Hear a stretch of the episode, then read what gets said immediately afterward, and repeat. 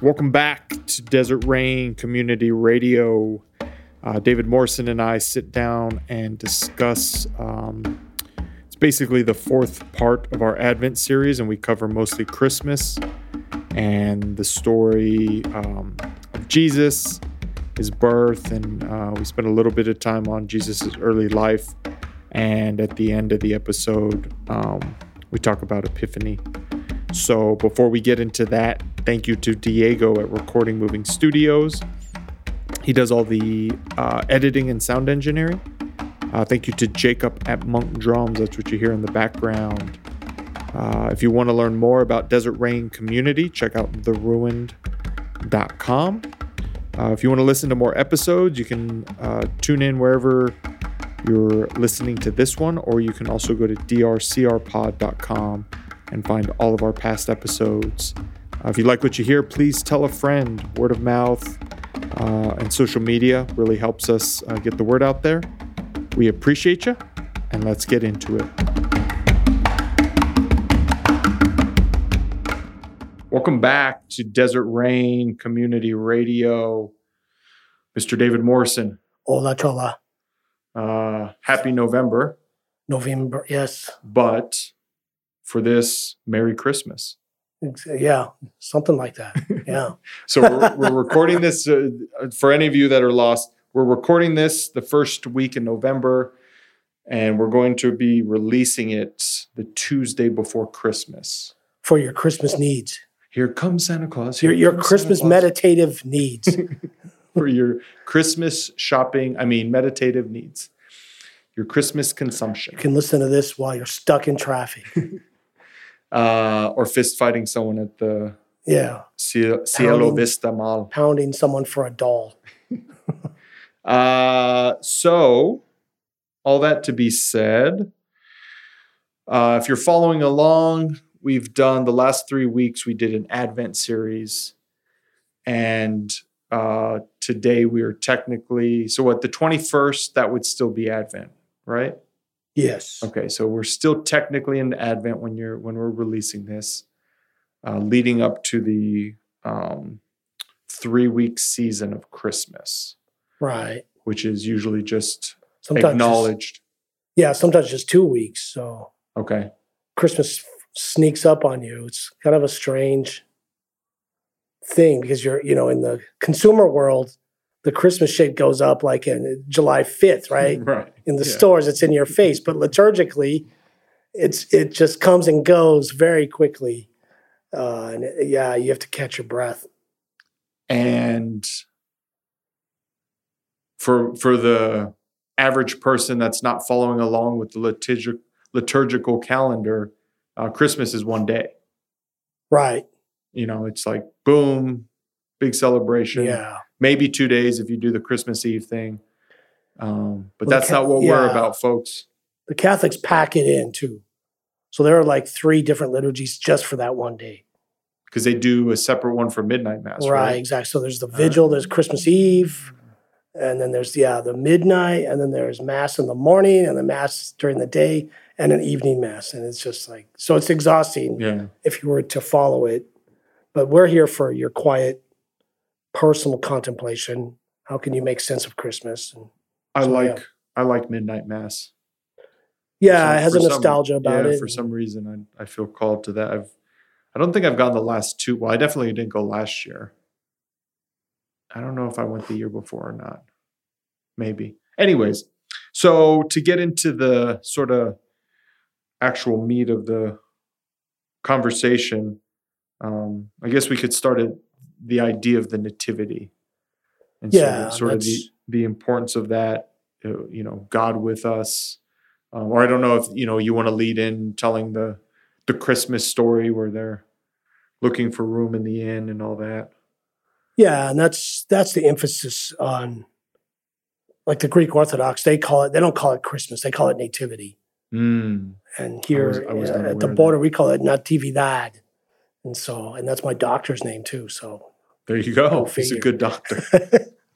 and so, um, yeah, yeah. So it's it's the so Advent is this waiting period of darkness, slowly giving way to light, and then you have the arrival fulfilled in in and you would think you know the, the the king would be here it's kind of a joke in some ways very ancient jewish comedy in the sense of here's your king and he's uh it's a baby spitting up He's in a barn. yeah and it's kind of you know reminds me of some of the ancient irish stuff where they would uh crown a goat king for, for the week or whatever It's amazing. that kind of stuff and and it's just kind of to make fun of to speak truth to powers by by making fun of uh the, the way of the world the powers of the world if you will you know Mhm. i mean the the the greatest figure in the ancient world was alexander the great from the greek empire Right. and he his title was son of god and so in the new testament and lord that kind of thing so in the the new testament scriptures speak of jesus as being lord and the son of god it's it's a it's kind of a wink at making fun of the Sort great powers Sort So- of poking the powers in the eye, Yeah. so to speak, from from afar. So here's the God of the universe, so to speak, and the Word eternal, the Word incarnate, and he's just a real, authentic peasant baby hmm born uh, in with no home, you know, and, and no hospital, obviously, and so it's it's kind of God's joke from the margins in that sense, and And so all that all that stuff in the story, as far as them, because they they didn't they like leave town, and that's why they Oh, were yeah, looking yeah. for a place in the inn.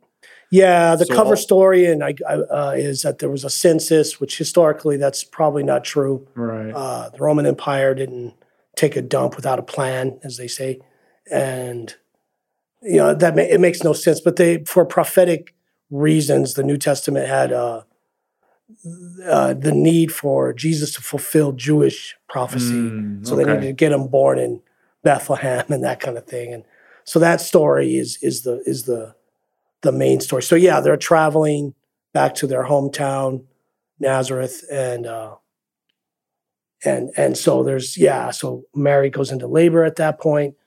Um, there's there's the conflict where she's you know found pregnant. She wasn't.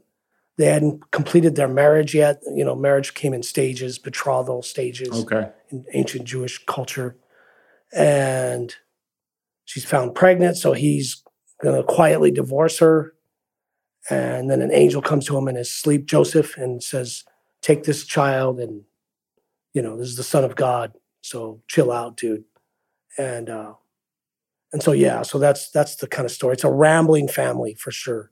Well, it's a one of one of the, and I don't. This just popped in my mind, but in one of the art uh, museums I went to in London, I can remember this huge painting, and it, I don't. It just for whatever reason, it's it stuck with me. But it's sort of Joseph asleep in this chair, Hmm. and there there's this just glowing, incredible painting of this angel, and it's you know it's a rep, you know a visual representation of that interaction Yeah. um, and it just it was it was really i don't know why it was so awe-inspiring to me at the you know there was probably thousands of artwork Hmm. and that three or four of them stuck out and that was one of them Sounds like a Rembrandt. Yeah, it probably was it brown, brown Right, and but- golden yellow? right exactly Yeah, that sounds like a Rembrandt. yeah or one of those Dutch guys. one of those it definitely was dutch One of those inspired. Dutch schmucks. Yeah. yeah it was it was definitely one of those uh dutch inspired Masters of brown and gold. you know. um, okay, so you know, going to this, going to the actual, um, you know, th- there's a star above the, um, uh, what's the word where where Jesus was born? Not a barn. There's a different. yeah, stable, cave, you know, one of those kinds of So things. you know, there was a a star leading the three. The three men of Hocus Pocus, the three kings. yeah, and that's usually combined in Christmas, you know, in the popular culture. Mhm, You know, It's put in the nativity scenes and all that. Mhm. But that's actually Epiphany. That's the next season. I see. over and so so yeah so that's it's kind of of a different feast day Yeah, which yeah, is yeah. a very profound thing as well. We can. You want to get into that now, or you, you Um, no, let's stick to with the nativity. Okay. Yeah, yeah. Let's stick with the nativity um, side of it. Yeah, so the night itself, so so the the Christ, the anointed one, is born. Uh, animals are around. That's very significant. Uh, and then these rustic individuals, those the shepherds, come. They see they see a a gallery of angels Hmm. uh, above them, telling them to go go check it out. That's very significant. Uh, so so it's the outsiders. It's announced to the outsiders.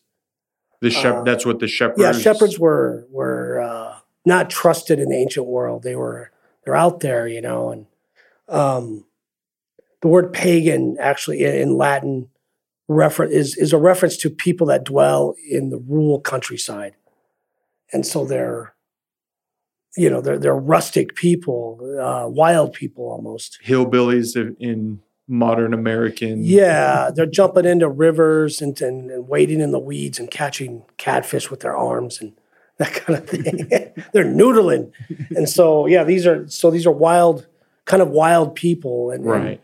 and that that really speaks to me. It speaks very profoundly of the wildness of God, Hmm. uh, the rawness of God. I, I think it was uh, John O'Donohue who said he he felt that uh, young, you know, he was speaking in an Irish context in the, you know, in the late 1990s, early 2000s, and he and he said that he thought the reason why so many young people were disconnected from church life was because the church has sanitized and made God safe. Hmm. instead of and they and they've trapped the wildness or as he would say it the wildness of the deity. And so uh, so I, I think that's what nativity points to is this wildness in the heart of god. And so yeah. Yeah, because it's it's significant in the sense that it's it's two average people yeah Right. pe- two peasants yeah that are giving birth to to this uh, incarnation of God. yeah It's in a stable, right? And the first people outside of that trio to witness it are the wild people or the shepherds. yeah The forgotten people. yeah the the the ones relegated to the kids table of history and again you see this pattern over and over again in the uh, in the in the christian scriptures. Uh, i think it's a i think it's a main theme in judaism as well. Hmm. there are verses i believe in deuteronomy where god tells moses uh, and and to tells the people of israel i didn't choose you to be my children to be my own chosen because you were powerful because you were rich because you were even good looking uh, you know so something like that. Uh, i picture mel brooks as playing god on that and uh, and and i chose you because i chose you basically. And so so it's yeah it's kind of a theme throughout the entire scriptures. Um, if you want to identify with god you have to identify as the poor. Hmm. not not a not someone who has a heart for the poor where i'm rich and i'm powerful and i'm gonna we're gonna we're gonna scrape up some money and send a, a you know establish a, A care- mission in a bad neighborhood Send a care package. yeah but we don't have to go and we're not in touch with our own interior poverty either so i, I think that's what this is striking at you know the the things of god are born and set up in the impoverished marginalized places of our lives So that's an interesting uh, thing to look at. I mean, at the at the top of the show, we were joking about the consumerism of of Christmas, right? yeah And so, what what's I guess how have you either with your within your own relationship with Christmas, or maybe you know discussing it with other people? How how do you sort of square that of the meaning of the the holiday yeah. Right? Like people are always joking don't take christ out of christmas or whatever. right yeah yeah. But but so sort of that but in the more like we're looking at this is you know these are the marginalized the poor yeah. uh the forgotten the downtrodden uh and now it's the opposite right? Spend money Yeah, buy yeah. presents. And so how sort of what within grappling with that that dichotomy, right? Like that dualism, where you know we're Yeah, I, I sneer and have derision towards both extremes. Mhm. So on the one extreme, yeah, those that that are trying to fight a, for lack of a better word, a bullshit culture war, thinking that right, right, their right. their Christ is being uh, kidnapped or being uh, disrespect. No, you you're the ones that disrespect Christ. So yeah, uh, so I can't stand that end of it. And I and then the epitome of the consumerism are the car commercials, the Mm, Lexus with Buick the- commercials at the Christmas with that bow ribbon. on there. I everything in me just oh I and in fact I say it out out loud to Marshall when we're watching. I say I hate these people, and so uh, and it's not real anyway. Both are just absolute facades, and so you know, and I and I grew up just the same as anyone else. I I, I think with Christmas, uh, we're dealing with a lot of nostalgia Mhm. and and and nostalgia's fine. I, I like '80s music because I grew up Right. as a teenager in the '80s, and I love the '90s music even more because I had more freedom in my 20s. and so, but it's just nostalgia, uh, and there's nothing wrong with that. But when you when you, but it's very easy to substitute nostalgia for actual living faith, and and, and, and it's very easy to do that. Um, and then it just kind of the meaning kind of drains out as a result. And so that's a bigger issue in my mind than the consumerism. And I mean, that could also be a problem, uh, especially for those of, uh, of us, most, the majority of us who the commercials will tell you you don't add up yeah. and that you're not enough and you can't Right. provide this for your kids. Uh, if you're not providing this kind of Christmas, if you're not going to Disney World on Christmas Day, you know, what kind of a father are you? Uh, you know, you got to shut that out because those voices are false and they're demeaning towards you, and you're just a product uh, to them. And so, uh, So you actually think that the nostalgia part, though, is yeah, is more corrosive? It can be, or or it could just make you stuck. Uh, I, I, I've probably said this before. Like uh, Rich Mullins uh, said, your you know your vices are dangerous. Uh, of course, you know Mhm. towards you know they're, they're dangerous f- to, for you and they're dangerous for those around you. But your virtues are also just as dangerous as your vices. And Mm. so, so a, a living faith that's been substituted with nostalgia uh, devolves into uh, eventually something to be protected, something to be defended, uh, and something uh, to be uh, to harm others over. And so you see that a lot of uh, American Christianity today. Uh, It's a very defensive, it's uh, posture. It's a very uh, possessive. We're the only owners of Jesus.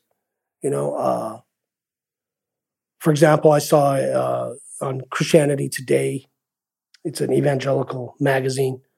Uh, they posted a couple days ago, posted a uh, an article. Should Christians participate in Day of the Dead? Mm. Well, that's a loaded. I didn't even click on the article because it's Right, loaded right, already right. and and so so in that case i'm kind of rambling but uh, we can bring it right back um, christians have participated in day of the dead for centuries one and they continue to do so and three they don't need evangelicals uh, permission to do it. Yeah, they don't need a website to give them the green light. exactly this Yeah. one sliver of of a defensive kind of faith and that has all the answers you know and so uh, it, that's what i mean by nostalgia and yeah and, and it pits generations against each other and when i was a kid we didn't abc at christmas you know and, Mhm. and it pits you know the boomer millennial war that we see you know and they don't even notice us xers existing between them but anyway thanks for noticing so it just pits people against each other, classes against each other, that kind of thing. Well, it's funny when you were just talking about, um, or you know, us talking about this idea of like consumerism and nostalgia and um, being able, you know, to like provide a specific kind of Christmas. Um, this, I mean, this is going to sound kind of silly, but it reminded me of Kanye West lyric. I had a dream I could buy my way to heaven. When I awoke, I spent that on a necklace. I told God I'd be back in a second. Hmm. Right. So, like, this idea of like having enough money to quote unquote buy your way Yeah. into heaven, but then be like, well, I'm going to get some of this earthly stuff instead Yeah.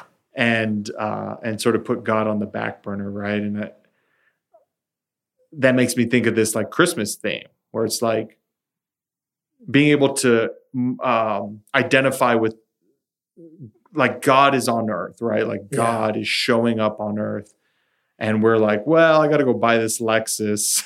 yeah. I got to go buy this this doll for the kid, or provide the Christmas that's on TV, right? Yeah. Yeah. and and uh, And, and and not the- wrestle with those tough themes. You're right, exactly. And and the cult of the family, don't forget that. There's kind of a cult around American family life. Hmm. This idealized vision of of what a family should look like and do and and that that could become fairly toxic as well, you know. yeah, my it's funny because me, it was actually we were talking about it in the uh, scope of um, Halloween. Me and my mom Mm. were talking about and and how from her perspective, all we had to have the like the right Halloween costume and Mm. dressed up Yeah. and look, you know what I mean, so that it reflected that she was a quote unquote good mom. Exactly. You know what I mean? And luckily, she's like wrestled with some of this stuff so that her and I can talk about it. You know what I mean? And like she Yeah. can be vulnerable about the some of the crazy ass shit that she did when we were growing up. You know, and and Because of yeah, those Just- expectations. yeah, exactly. And so And that was pre social media. yeah, I couldn't you- imagine. so yeah, so if my mom, today if my mom, if we were kids and my mom now, so she could get because she wanted to get the pictures anyways, right? But to like have the Facebook and Instagram culture Uh, connected with yeah, that too, I couldn't even imagine. And uh, and it, you're listening, mom. I know, so I love you, but you know we're just being honest about it. And uh, so it's yeah, going back to what you're saying is like the cult of the family, right? yeah. Not only does it have to be perfect, but then you also have to capture it to put it on Facebook or Instagram now. Yeah, exactly. To show it, to have this image, and and you know, and and in at, at least my experience with the Catholic Church and the evangelical world as well, the cult of the family is very much alive Mm, and well. There's this, you know, as if that is your spirituality. Uh, it's it is definitely communicated, particularly on Mother's Day in the in the Protestant churches. Catholics probably have adopted it too. I would I would guess, but Mother's Day is a very can be a very toxic day for many women mm. uh, at church, and church should be the place where they should be able to be sheltered safe, yeah. from that, but they're not. You know, so all the so so it's very popular. All the the mothers stand up and they give them you know a rose or whatever, and which is fine. You know, the, argument against it would be, oh, so you're against giving roses to moms, huh? Uh, Right, yeah, yeah, yeah, yeah, no, yeah, I'm not you- against that. Yeah, if you try to criticize it, it's like, oh, what? You don't want to give flowers to mom? Yeah, It's look like, at wow. you, Mr. Grinch. So Uh, that's so not the point. Mother's Day Grinch. Uh, no, but it's a, it's a, it's it's a a communication that you're only valuable because you brought someone into this world. Mm. um, that kind of thing. That you know, and so, so the, you know, and, and it's ironic that the nativity, God being born into a family, is the opposite message, and so it's. But it, you know, as many things in the gospel are. Wait, say that again. So, so you have the cult of the family around Christmas Right, and right, all right, that. Uh, but it's ironic that here's God being born into a human family, and it's the Mm. opposite message.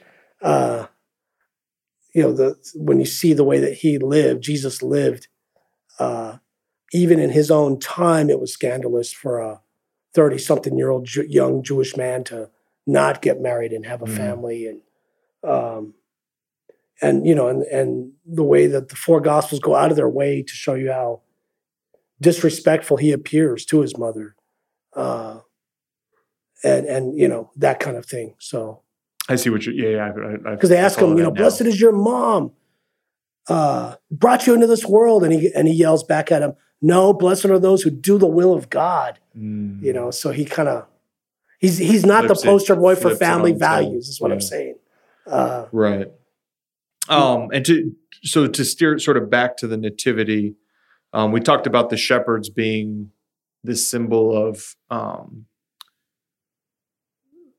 of the wild person and, and Yeah. you know and and and the poor person. But uh, one of the things we talked about beforehand too, or not, yeah, before the podcast was uh, sort of there's sim um, a symbol a symbol of nature. Could you Say that again. What, the shepherds um, oh, sort of symbol- symbolizing the importance of Oh, okay, nature? yeah, yeah, yeah. That's I think that's a very important yeah, theme to bring out this day and age with ecological matters, you know, and uh, um, so first, yeah. So there's a here's a five dollar word, and again, I'm not a theologian, uh, nor do I play one on television, nor was my father a theologian, nor do I aspire to be a theologian, but that qualified. There is a fancy five dollar word called recapitulation, uh, which is it's it's a looking back and a looking forward. And so here's so you so it recapitulates to the original creation story. Here's this first uh, human, Adam, and he just kind of appears amongst the animals. Mm, And so, you know, and in, in the creation story, he names them. He right, right. and then and then he falls asleep because it's not good. He's in paradise, but it's not good because he's alone.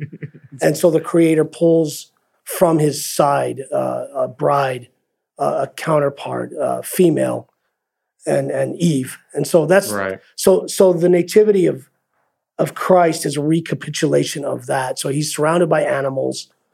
Um, and you might ask, well, where does you know? Well, at the cross, his side opens up and blood and water flow out, and his Oh, bride, the church, is born from that. I see. And so, uh, which is redeemed creation, you know.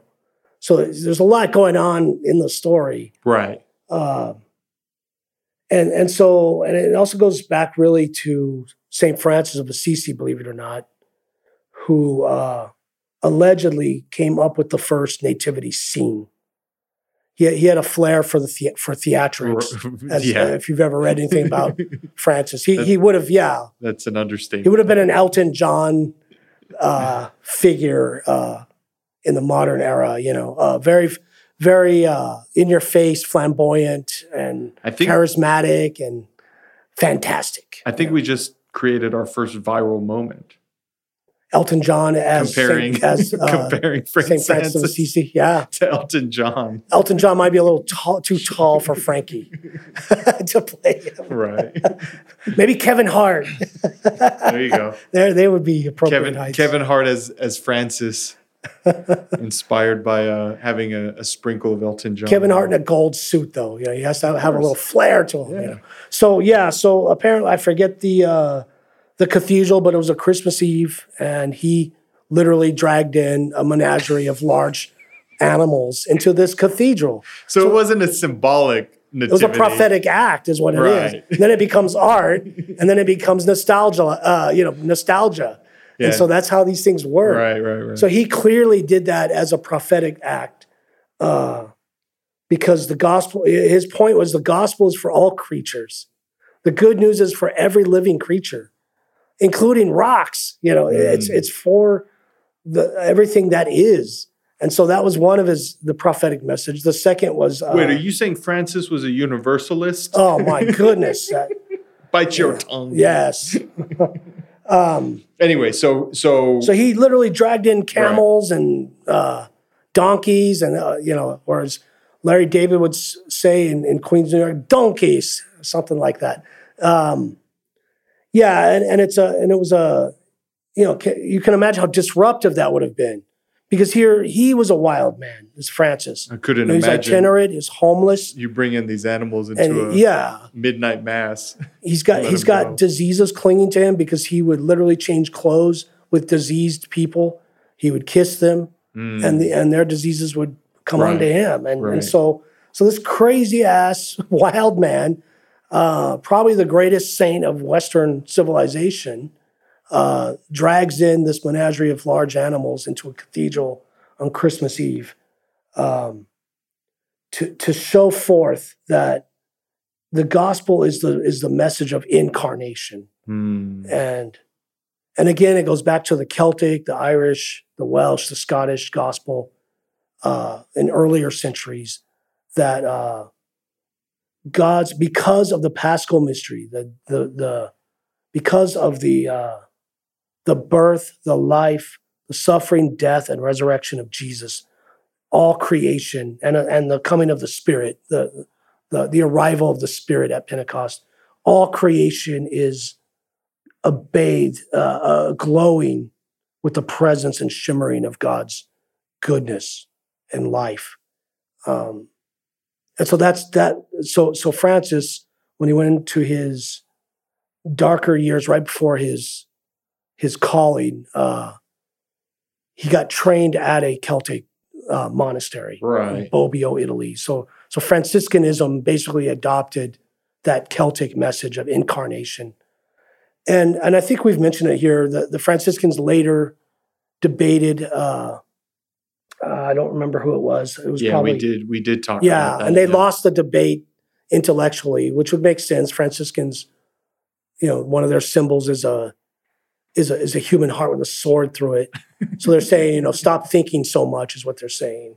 It's not an intellectual gospel; it's a feeling gospel. Mm, It's an experienced gospel. So, so that's so that's what we're so that's the message of the nativity is that is that uh, all creation is is being redeemed, and it's happening now. mm, And Franciscans would say uh, salvation started there at the at the incarnation, at the birth. okay.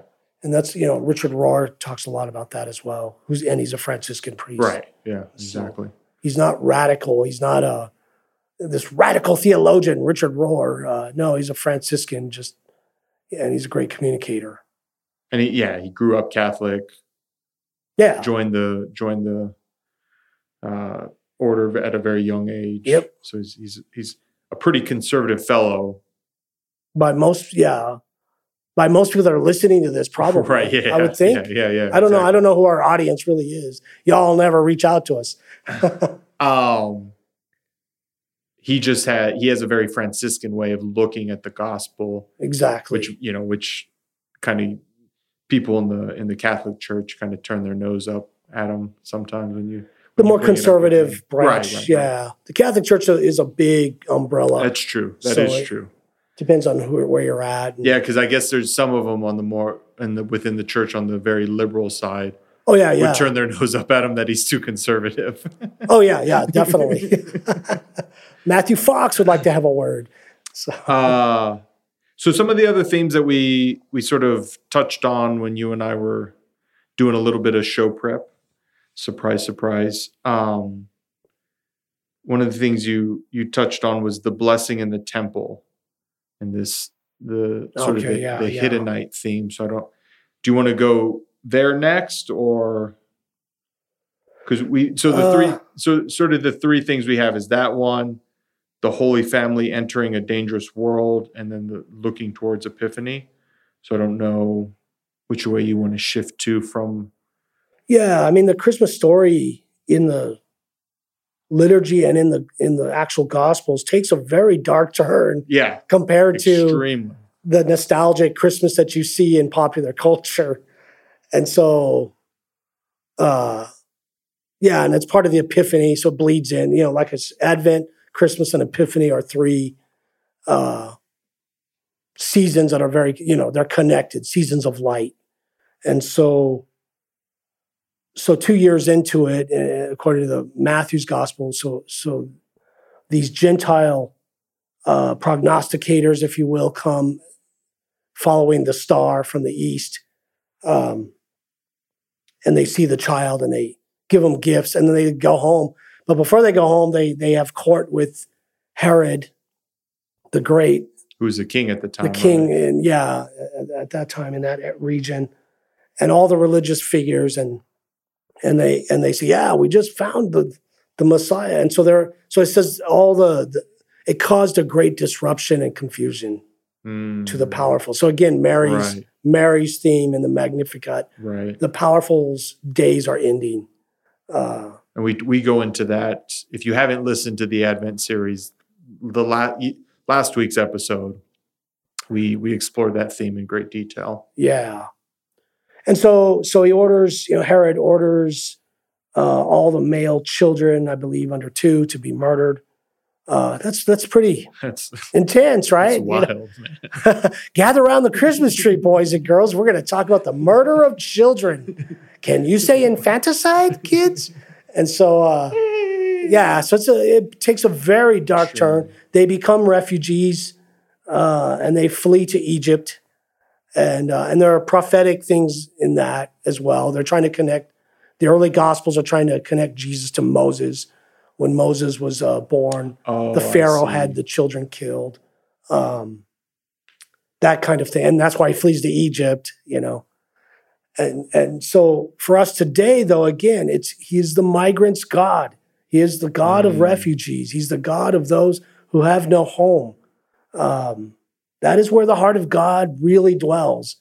And to lose that you lose the gospel.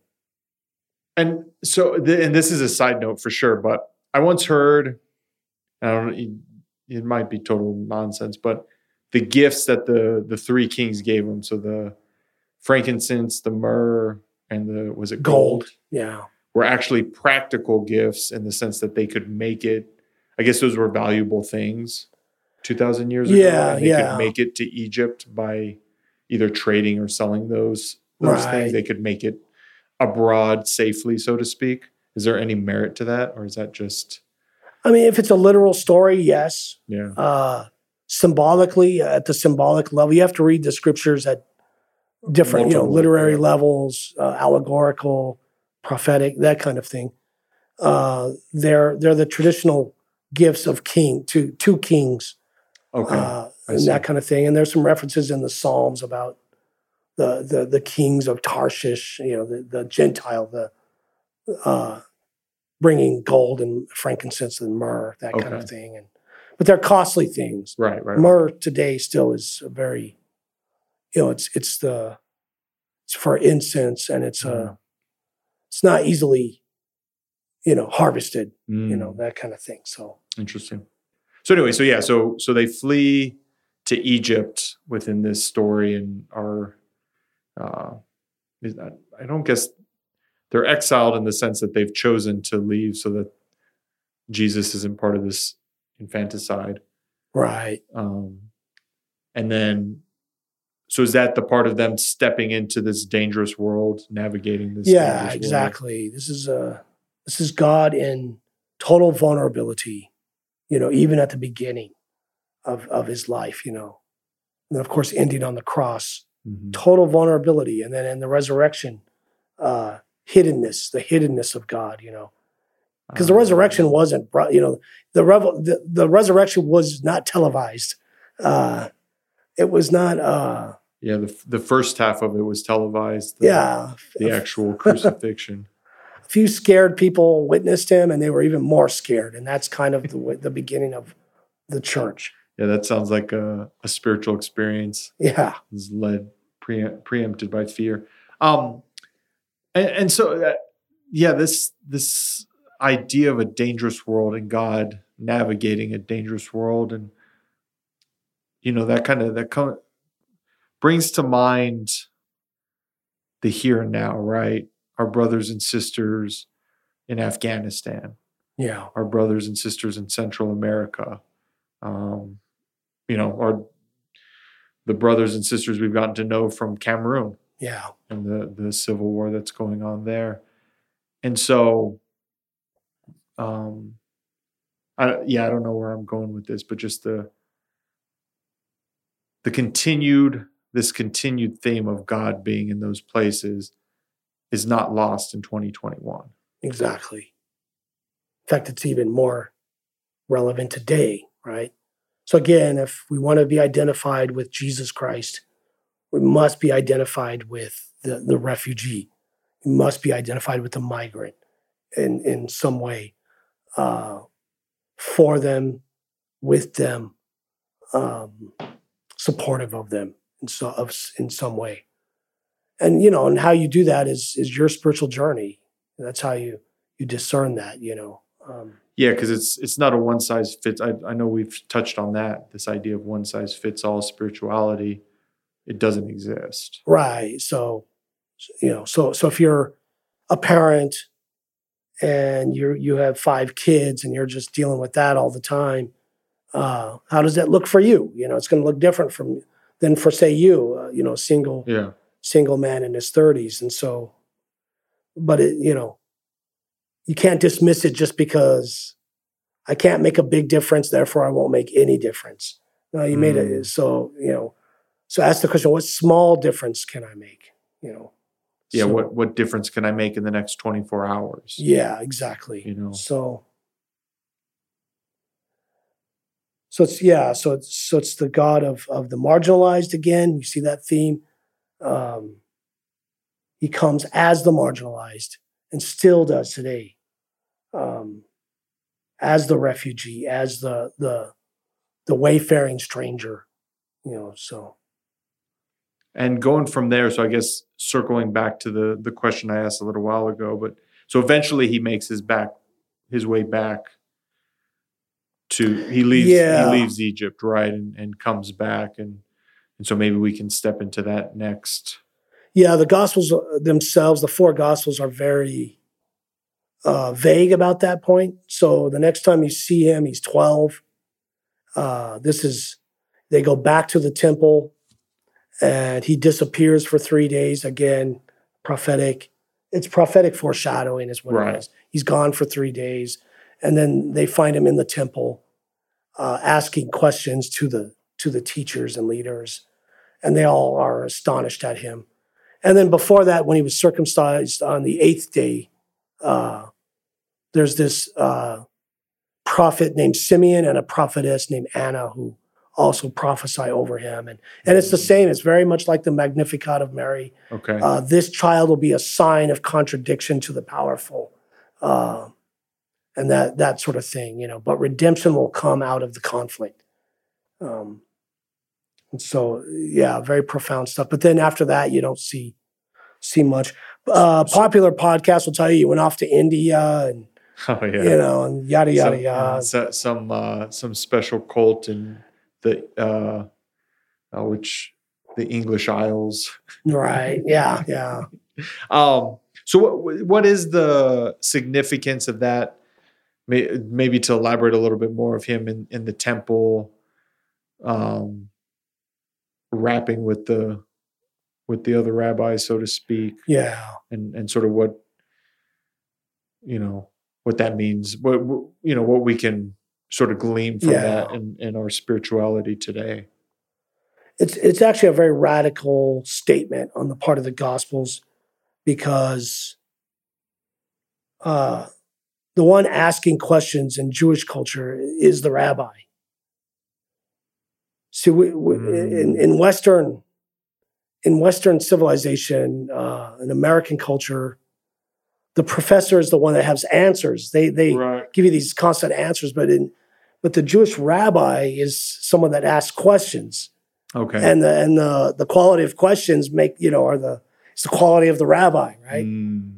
and anything and everything is up for And that's a discussion. long, a long-standing tradition within Judaism. yeah so so it goes out of its way to say this 12 year old was already asking the questions Mm. uh, at the you know at, at a very early age and then you see it later in the in the gospels uh, pretty much all four of them uh, but particularly matthew's gospel and the sermon on the mount he'll say you've heard it said you know you'll, you'll Mm. hear that Right. You've heard it said, but I say that's a radical statement. It's very offensive, in fact, because there are stories in uh, Jewish tradition of you know a, a circle of rabbis, and one would say, uh, uh, you know, Rabbi so and so told me this, and then he and then he gives his opinion, and they're all, oh, okay.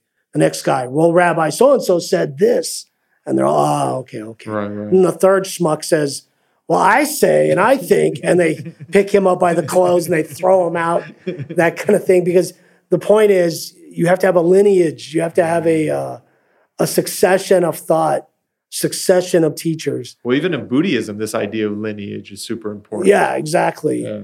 Um, and so here's Jesus saying, uh, There's no one that told me this. I say this. Mm. So, so he's almost saying, once again, it's a poke in the eye to Yeah. power. Yeah, and he's saying, I am the, the living Torah. I am the Torah. When you see the way that he quotes uh, the scriptures, talk about, you know, there's when we were Catholics, you know, we would uh, make fun of these people called cafeteria Catholics, uh, as if they eat Jello all day long only. You know, uh, it's ridiculous because all of us are cafeteria right, Christians, right, yeah. you know, right? Uh, and so, uh, just some of us are more honest about it. Um, Well, some of some of us don't even know we're cafeteria Christians, right? well, that's what I'm saying. Yeah, the ones the ones that call others cafeteria Christians are usually Yeah. the most. Uh, but anyway, uh, yeah. So it's it's a it's a radical statement, and how he uses scripture. He conveniently leaves off verses out of context when he quotes things. Uh, uh, when he when he quotes Isaiah to uh, John the Baptist disciples, uh, he tells them, you know, look, the the the eyes of the blind are being opened, the the lame are walking, and he leaves out the next verse, which is the captives will be set free. And John is literally Is- in prison, Yeah. and he conveniently doesn't tell him that, yeah, you're. In other words, you're not getting out. I can't bail you out. Sorry, bro. Yeah. Uh, We had, we had a good run together. yeah. And notice Jesus didn't uh, uh, offend Philip because John the Baptist went to prison for saying that it wasn't lawful for him to have the wife that he had. But Jesus was silent on the issue. So, Right. Anyway, I always thought that was kind of funny. that is 2,000 years later, right. that's exactly the way cousins would react to each other. So, sort of staying in this idea of asking the questions, because I think for me that's been an important part of my spirituality or my uh, spiritual evolution, or you know, however you want to categorize Yeah. it. Right? Sounds very pretentious to put it that way, but this idea of not knowing, Yeah. you know, and so asking the question or trying to find the next question to ask, of like, okay, what I think my spirituality is this, but you know, and and uh, we talk about. Uh, I know, I mean, in Christianity, it's talked about, but one of the lines uh, in the recovery world is when talking about uh, could and would if God were sought. So this idea of continuous seeking of, of a higher power. Yeah. And so I get, I guess for, I'm just curious about your own personal uh, experience with that, with asking the next question or, or looking for the next better question, and just some of the some of the things that you've you've explored over your life to, you know, where you're at today. How what do you what helps you find that next question that's that's worthy of asking? Uh, usually it's wherever the point of my annoyances are. Mm, and what's bothering me, what's making me angry. Um, because usually when I'm angry at something, uh, it's really a so if I pause and do the work that I need to do, the spiritual work. Uh, the point of my anger, I'm really not angry at that specific situation. Yes, it's annoying, but my level of inward anger is, yeah, that's a lot higher than, than the actual. just just an annoyance. Yeah. So Yeah. look at that a little deeper, and then you'll notice, at least I do, uh, it's really about I'm not in control. Mm, That's what this really It's a sign that I don't have much control over something, you know, over much. Uh, and so it's a so that's an invitation to enter into your finiteness, to enter into my own vulnerability, uh, my own fragility, and that that kind of thing. And so sort of continuing to go to the mirror of powerlessness, so to exactly, speak, yeah. Usually, that. yeah usually that's what that's those are the issues other times it's uh, i wish i could do something i wish i could do this or that uh, you know in, in service Mhm. you know i wish i could do this service or that service uh, but my physical life it will you know is not Mm, there and so so i have to ask the next question what what is the work for me now then mm, um, good way to put that is like my dad has has been a, a, lifelong athlete, and he records. He competes with himself, uh, he- and keeps statistics on himself, that's For amazing. decade after That's- decade. That's so great. and uh, never had a team. Never. I mean, he, he played on teams. right. If you ask who's your favorite team, he'll say the El Paso Gallos, which was his baseball team. He's not gonna. So I'll say I'll try to talk amazing. Dodgers with him. He doesn't Right. care.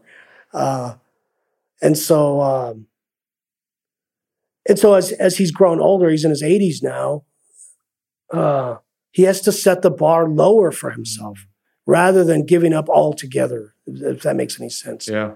Um, well, I think we've talked about my friend Jeff, um, who's a, a a chaplain, a hospital chaplain. I met him when he was a prison chaplain. He's, Right. He's in Seattle now. Yo, Jeff. Uh, What's up, Jeff? Jeff and Diane, his wife Diane. So he's he's a Tibetan Buddhist, and she's a uh, his wife is a uh, uh, Jewish cantor. really? Yeah, I didn't and know so that. so their marriage is a is a stand up joke, right? You know, a. Buddhist and a and a Jewish cantor walked into a bar. And anyway, um, and and he and he had uh, he was he was uh, born with a uh, with brittle bone disease, and so every every exertion that would be normal for a, a kid meant a broken bone for him Wow. and you know and he and he still he loves sports Mhm. he loves uh, athletics and that kind of thing um and so there he he told me about a time when he was a kid where all he the the most athletic and the most motion he could do at that point was throw a ball against the couch and let it bounce back on the Mm. floor and catch it back and forth Right. and that's what he gave himself to and that's why he's a buddhist today right. really because he did that as a kid you know uh, that's pretty profound For sure. and so so i think we have to do that spiritually you know when i look at my own limitations and and uh because what you'll when you're at that crossroads what you'll do is you'll say well i can't make a difference so therefore Just don't do gonna- anything. yeah i'm not going to do anything no what small thing can i do how can i break it to a smaller thing When I know for me, this um, maybe not so much now, but a few years ago, it felt like the limitation was time. Right? yeah You could do all this stuff, but it's like there's only certain number of exactly hours in the day, and it's like okay, well, instead of you know, like you're saying, not not doing anything, it's like okay, well, I have a, I have an hour today. I yeah have 30 minutes today. What, you know, what can I contribute to whatever this cause is that, that has uh, caught my attention, you know, and, and that's ebbed and flowed for Yeah. me, you know, so the things that I was passionate and excited about uh, 10 years ago are- still important, but I'm not as excited and passionate and involved as I was 10 years ago. And, and that's the other thing, like there's only so many causes I can give myself to, exactly you know? And even you know even don't underestimate the power of one small prayer hmm you know, before the days of social media, there was a a murder in Chicago. This young man had was a bank teller and he was murdered in cold blood. And and uh, for some reason, that there are lots of stories like that Of in course. the news, but that one really It caught you. caught me. And I was so I wrote a prayer for him by name and I posted it on our website. Again, there was no social media at the time. Right. And uh, I guess months later, maybe I don't really remember. Uh, s- someone uh, commented on that prayer, and it was the young man's father, and he said, "Thank you for praying for my son and my family." And so, so small things, you know. Um, Yeah, and especially because proximity wise, there, there would be no reason you'd ever cross paths with that person. yeah, exactly. I'm not, you know, I'm not the radical preacher Right. Paul Simon wrote about. I'm not. I'm not Jesse Jackson or Al Sharpton. I can't go down there and Yeah, you don't get and rally thousands of people. I, I can't do that. Uh, but I could write a prayer and I can cry with his family, and uh, and post it in, in the, you know, in the sea of the internets. Uh, Well- now with social media, I don't know. I don't know how that would work out. Maybe it's more. Maybe it's a larger Yeah. uh, reach. I don't know. Well, and it, but the, so this idea of like a cosmic reach, right? Like I was just having this conversation with someone yesterday. Like, there's nothing more important, and this is my humble opinion. Other people might have better, better insight, but there's nothing more important than a heartfelt prayer. Just screaming, Yeah. screaming to the edge of the universe, right? And just or just allowing that sadness to really Yeah. sink in and and that sadness you're feeling in your heart when you know for the, for whatever reason this story brought that sadness Yeah. into your heart right and that's that's the um, connect connectedness that that's all the connectedness you needed with that family to write this prayer right Yeah. and, and put it into the cosmos um, whether, whether it was on the internet or not, right? Like right. you happened to put it on the internet, the dad came across it, but it would have been just as effective had you written this prayer and just it was just for your eyes for whatever reason. or or even if you're a praying type of person, uh, traditional prayer, you know, where you actually where you literally say, "Oh, uh, my Father and my God," you know, that Mm. kind of prayer. Uh, when you pray for your own family, add the phrase, "The prayer I pray here is not just for my family, but for every family Mhm. in the world." Just add that phrase. Um, I was always in the habit when my daughter was a, a younger, you know, a, a toddler and, and younger. Uh, and I'd see something on the news, uh, you know, a, a, a murder of a child, Mm. abuse of a child that would just really upset me. I would go in and hug my own daughter, and in hugging my daughter, I was uh, hugging that child that had been murdered Yeah. uh, at the same moment because my daughter is that daughter that was murdered. Uh, I've done that with with pets, with my dog. I'd see a story about a dog that was, you know, uh, abused and, and killed, and then I would just go grab my dog and and in hugging my dog, that is the dog that was abused as well, and it's I'm hugging every dog. If that makes any sense. Well, and I actually had this is going to sound super, but I had that experience this week when we, you know, we had an event here and and Oh, you, yeah. you brought up the name of your your pup Padfoot and Old Padfoot McGiddy. yeah, and I went after after that thing I went in and purposely went and you know gave my scratched the ears of my pup because Yeah, someday that's going to be me. Rem- right. you know, remembering Fleetwood when when he's no longer on this Yeah. plane, and so um, those things are important, right? Yeah, those dogs don't get enough time, do they? No. um, so uh, it came up at the beginning of the conversation, but sort of this uh, looking forward to Epiphany, looking in that direction, Yeah. and, and um, maybe if you could just give us some insight with that uh, as, as we we come towards the hour, um, but just sort of the significance of that and this this thing called Christmas, this celebration of of Advent, Christmas, and yeah. rolling into Epiphany. Yeah, so Epiphany is, you know, the King's Day. Uh, you know, there are a lot of traditions here on the border for that. You know, you Mhm. bake bread and you put a little, No baby in it. uh, yeah, a little baby inside of it and that kind of stuff. And uh, there, there's the Posada uh, tradition too here, uh, where a, a, a throng of people will go door to door in the neighborhood asking uh, for entrance of the Christ child and and the first five to seven, depending on how many are participating, say no, you can't come in, and then the last one opens the door, and Mm, then they have a party, and so there's all kinds of traditions like that.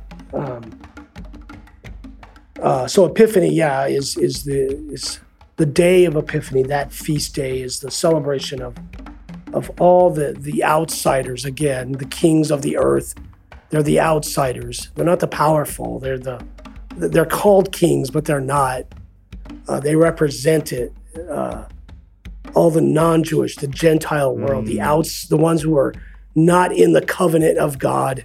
once again, the Uh, fringes. exactly, being invited in, and and it's in in the Jewish sense, it's it's the it's it's the prophetic scripture saying you're the chosen people, so that you can communicate the chosenness of the human race. Mm, I see. Uh, and so that so that's kind of what, what's going on there. And and so the epiphany means revelation or the coming of turning on the light bulb the epiphany the eureka moment uh, when you realize this is this is god in ultimate vulnerability. Um, i like to see it as a whole liturgical season. Mm-hmm. and so, because those readings tend to focus on the early revelations of Jesus as being more than than what he appears to be.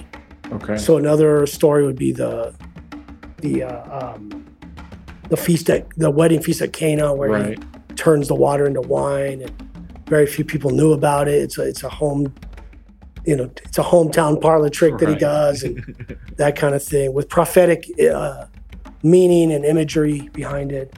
Um, it's his early stages of his ministry, so it's so the readings all reflect that that kind of thing, uh, all the way to Lent, which is the you know a different a different thing altogether. Yeah. So, The next. yeah. But Advent, Christmas, and Epiphany are all three together. They're a triad together. You know, uh, ju- just like uh, Lent and uh, Easter and Epiphany are. I mean, uh, not Epiphany. Uh, Pentecost kind of three together as well. So Once again, the, the theme of three, the importance of three. yeah, Um, beautiful. filled it up here, huh? Merry Christmas. Yeah, all that. Happy, well, yeah, Happy New Year, sure. 2022 is Is upon us. around the corner. Uh, yeah, thank you, man. That Thank a- you, sir. That was a good one. Thank you for uh, for listening.